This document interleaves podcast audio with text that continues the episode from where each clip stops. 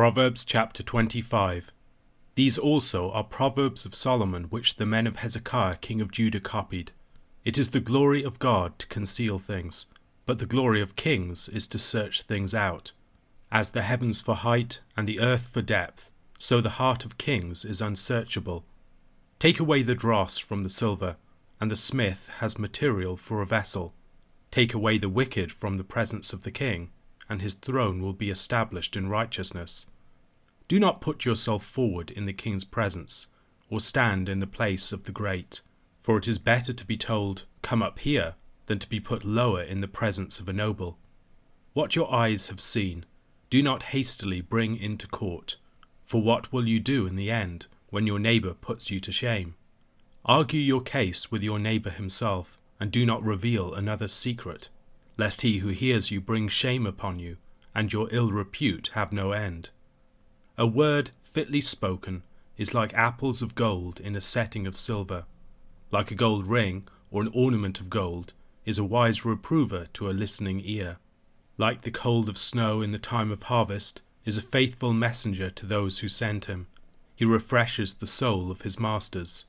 Like clouds and wind without rain is a man who boasts of a gift he does not give. With patience a ruler may be persuaded, and a soft tongue will break a bone.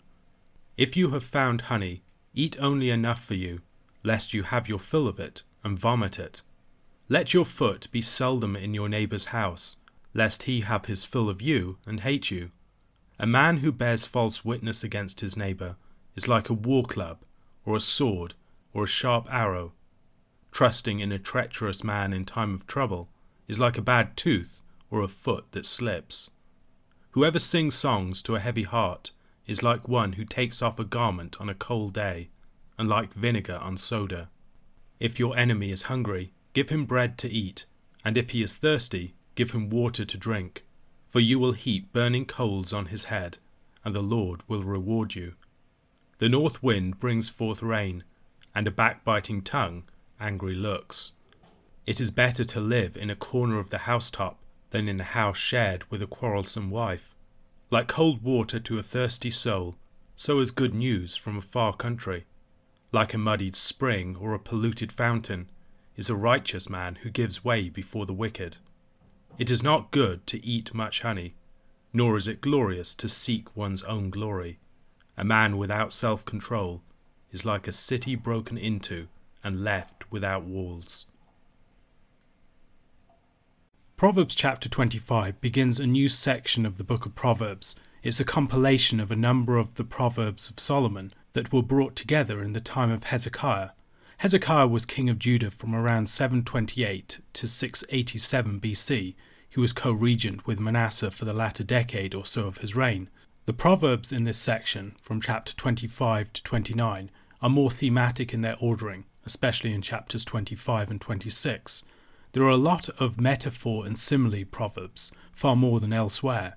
The section is introduced in a way that makes reference to a previous section of Solomonic proverbs. These also are proverbs of Solomon. King Hezekiah's men were presumably transcribing proverbs from various sources, editing them and collating them within a single text. This work may have been undertaken to consolidate the wisdom and the tradition of the nation. In 1 Kings chapter 4 verses 29 to 34, the wisdom of Solomon and his forming of proverbs is described.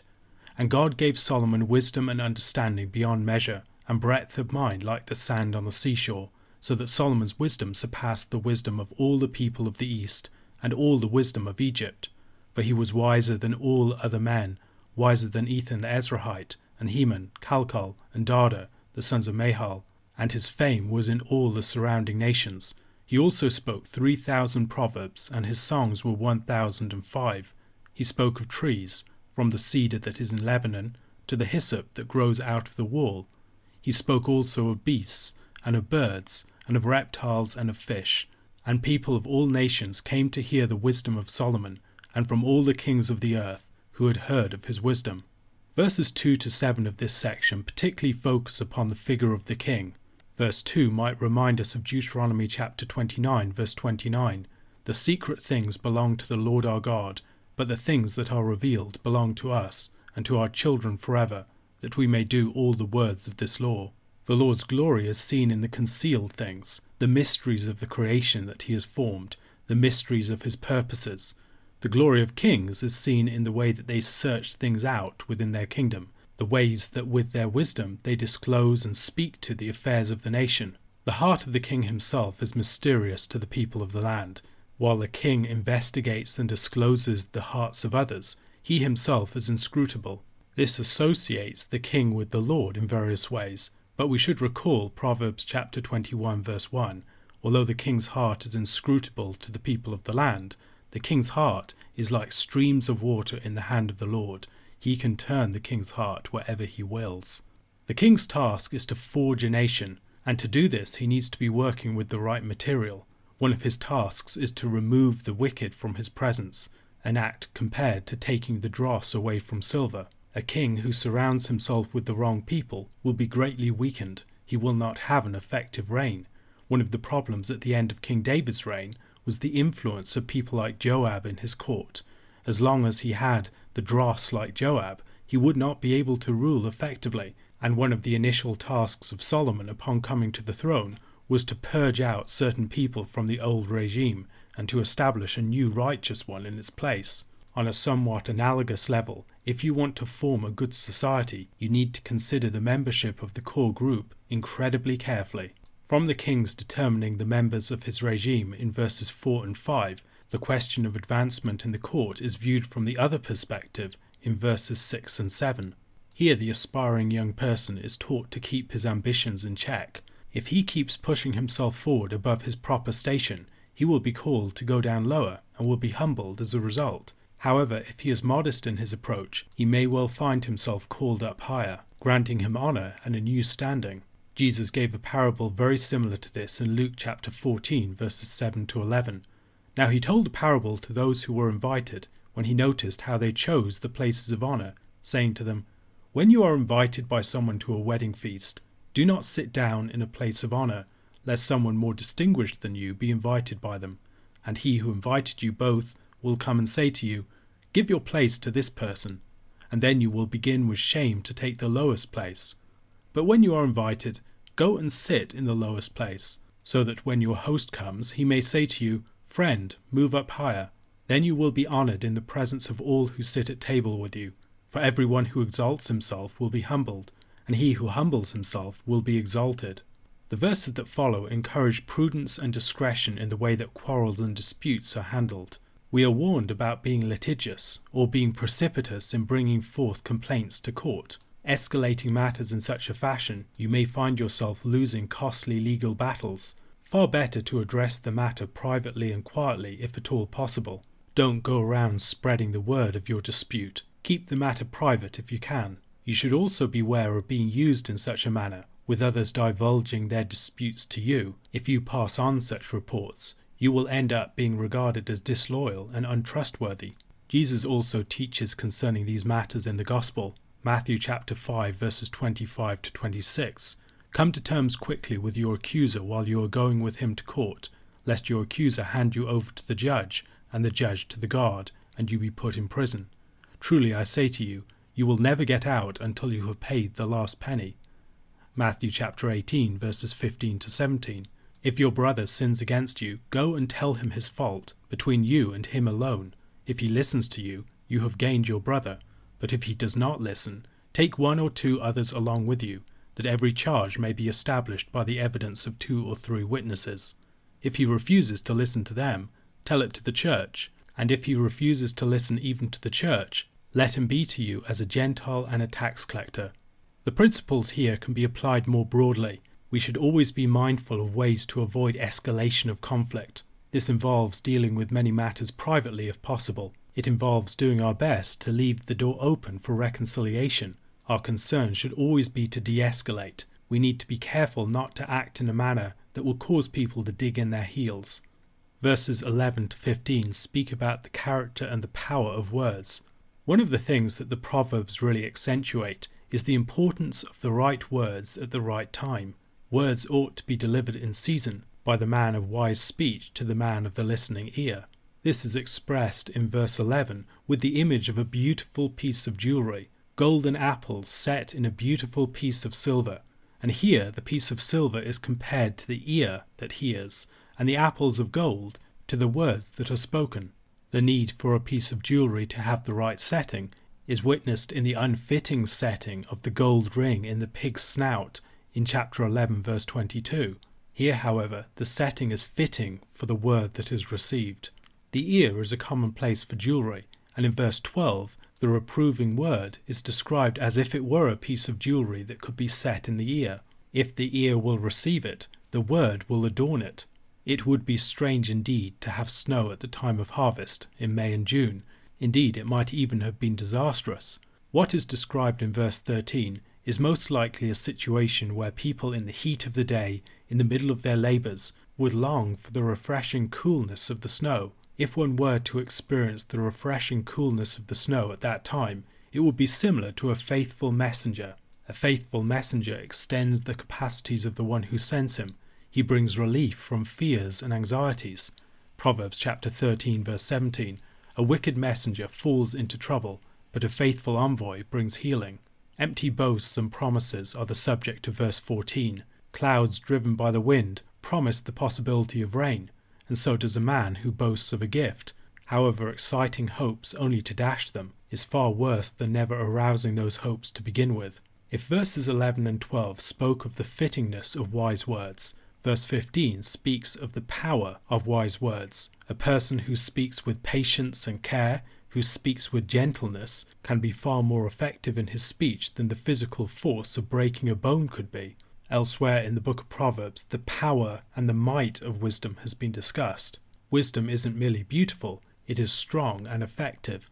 It is possible to have too much of a good thing, and supposing, for the sake of argument, that your company is a good thing, your friends can have too much of it. Far better to leave well before they tire of you and to desire your return than to linger around and have them desiring your departure. Verses 18 to 20 give us some examples of men who are deeply troublesome to their neighbours. The false witness is described as like a weapon. The treacherous man is compared to a broken tooth or a foot that slips. You rely upon your feet and you rely upon your teeth, and when they fail you, it causes you deep discomfort and can be a source of insecurity. So it is with someone whose friendship is only hypocritical. A good friend will be attentive to his friend's spirit Yet a supposed friend who sings songs to a friend who is struggling with a heavy heart merely exacerbates his distress. This is like placing vinegar on soda, which causes it to aggressively fizz up. Proverbs has on several occasions warned us against envy, vengeance, and schadenfreude. Verses 21 and 22 provide us with further teaching in this vein. This teaching is also taken up in Romans chapter 12. Rather than being vindictive and seeking to avenge yourself upon your enemy, when you see your enemy in distress, take pity upon them and seek to ameliorate their situation. Various suggested interpretations have been put forward for the burning coals of verse 22, while some have suggested that they refer to the punishment that the Lord will bring upon that person. It seems more likely that the burning pangs of shame may be in view here. Such gracious action towards your enemy may provoke him to remorse and later repentance. There are certain people who unerringly produce discord within community. The gossip or the slanderer is a great example of this.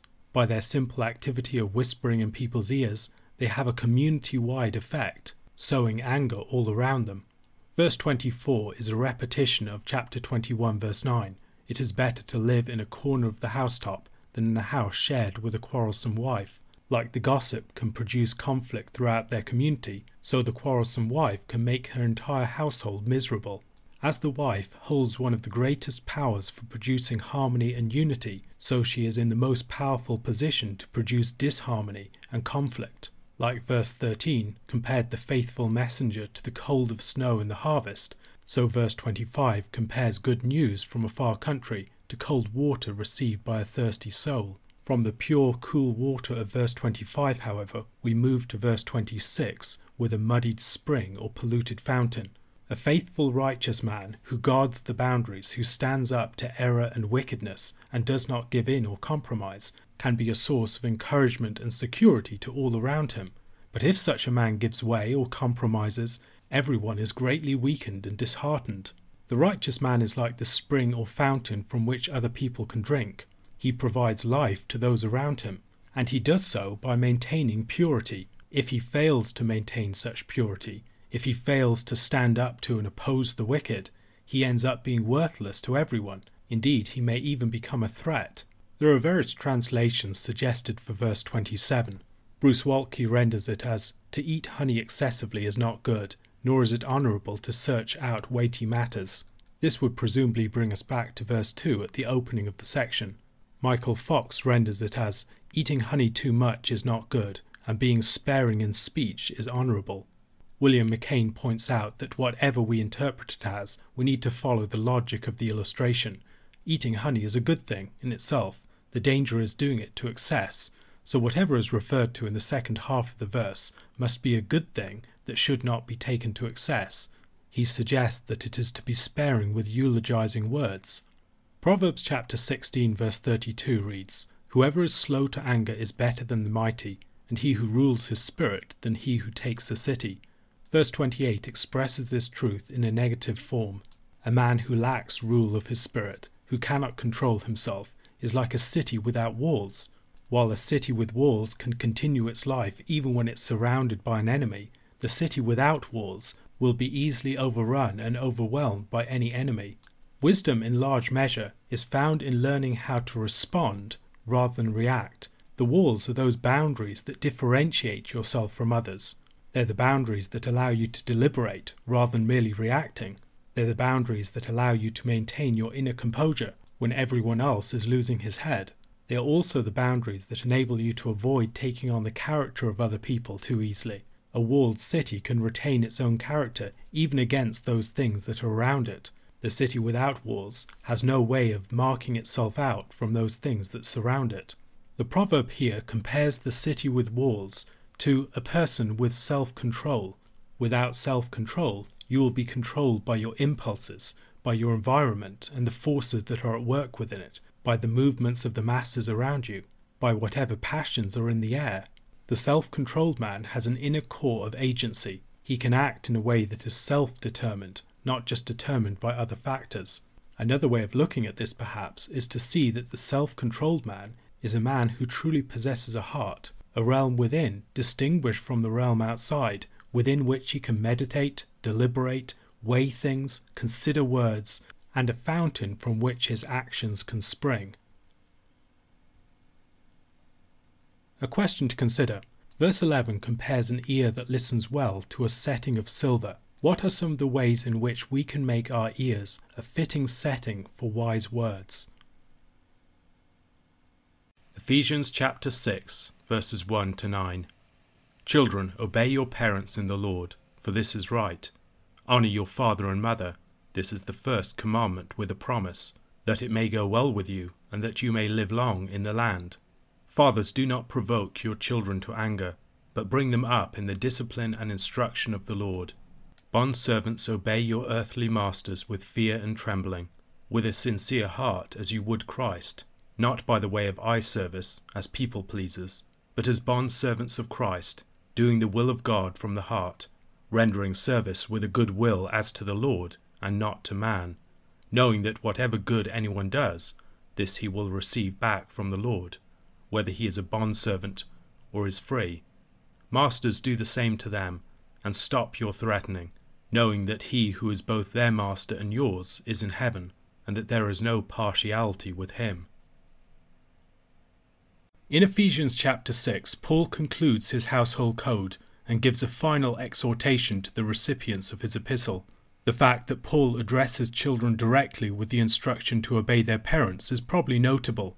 Children, and there is little reason to believe that Paul isn't addressing boys and girls alike, are not just treated as those to be dictated to and controlled by their parents, but as persons to be exhorted to a willing obedience. The presence of such an instruction suggests that Paul expected children to be with their parents in hearing this epistle read. Christian teaching and willing Christian obedience is not just for adults. They are to obey their parents in the Lord. One thing that we see in places such as the book of Acts, for instance, is the assumption that whole households would come under the reign of Christ not just detached individuals one by one. children are addressed as members of the Christian community, and Paul will go on to instruct fathers to raise them in the instruction of Christ. The expected norm is that as such children are raised in the faith, they will grow into a full, willing, and mature ownership of the faith for themselves. This is why the honouring of parents and the faithful teaching of parents are so important. As in the Old Testament, these are the means by which children will grow into mature personal faith and into wisdom. Paul supports his teaching with a reference to the fifth commandment, underlining the promise that is attached to it. Honouring of father and mother is seen in a particularly potent form in willing obedience to them. Such honouring of parents creates a firm bond between the generations that functions as the backbone of a people throughout its history. A people lacking such a healthy bond will not last for long.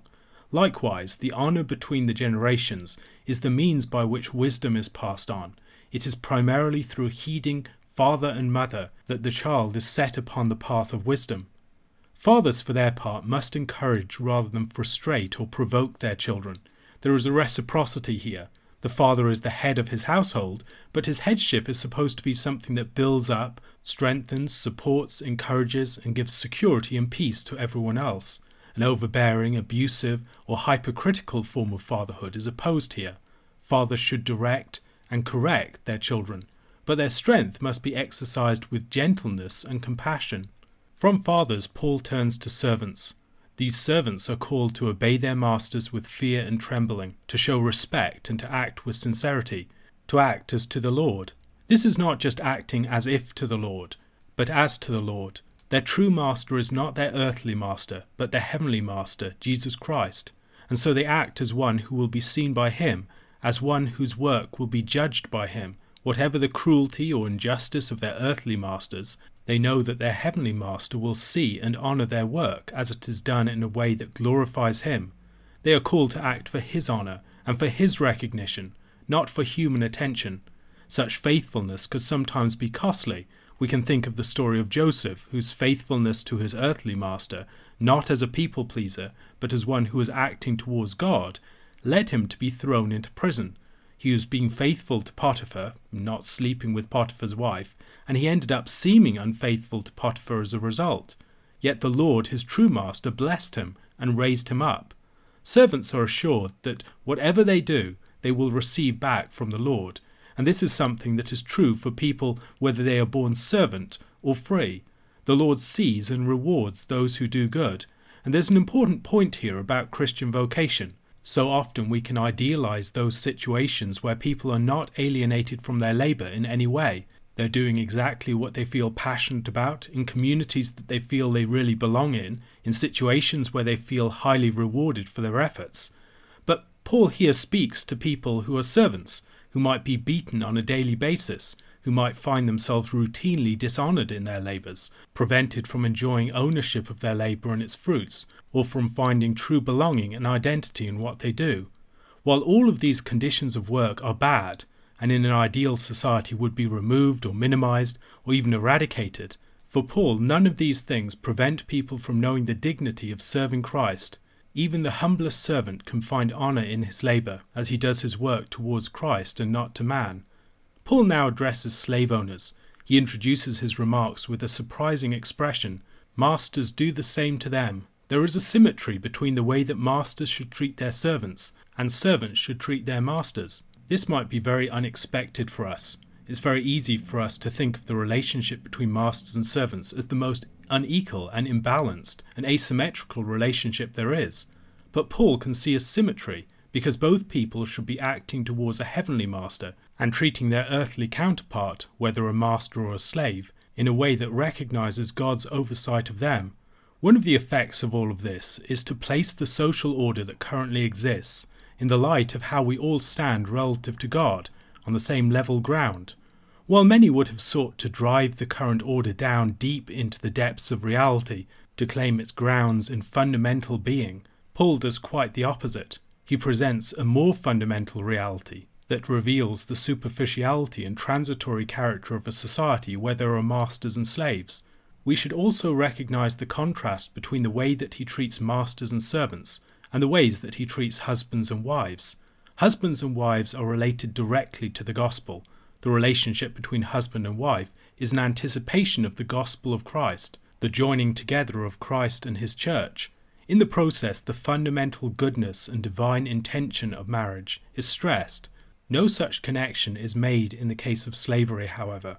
Paul makes similar points here to those he made in Colossians chapter 4 verse 1. Masters treat your bondservants justly and fairly, knowing that you also have a master in heaven. Masters are charged to stop threatening their servants. They must recognize that they too have a master in heaven. By this reminder, Paul is reconstituting the institution of slavery by the Golden Rule. So, whatever you wish that others would do to you, do also to them, for this is the law and the prophets and by Christ's principle of judgment. For with the judgment you pronounce, you will be judged, and with the measure you use, it will be measured to you. Masters must act towards their servants as those who are themselves bond servants of Christ, accountable to Him and answerable for how they treat other persons made in God's image. There is no partiality with God. The status of the slave owner does not exalt him over others in God's sight, nor does it give him some greater dignity. A question to consider How might Paul's teaching about masters and servants in this chapter be related to our own work situations?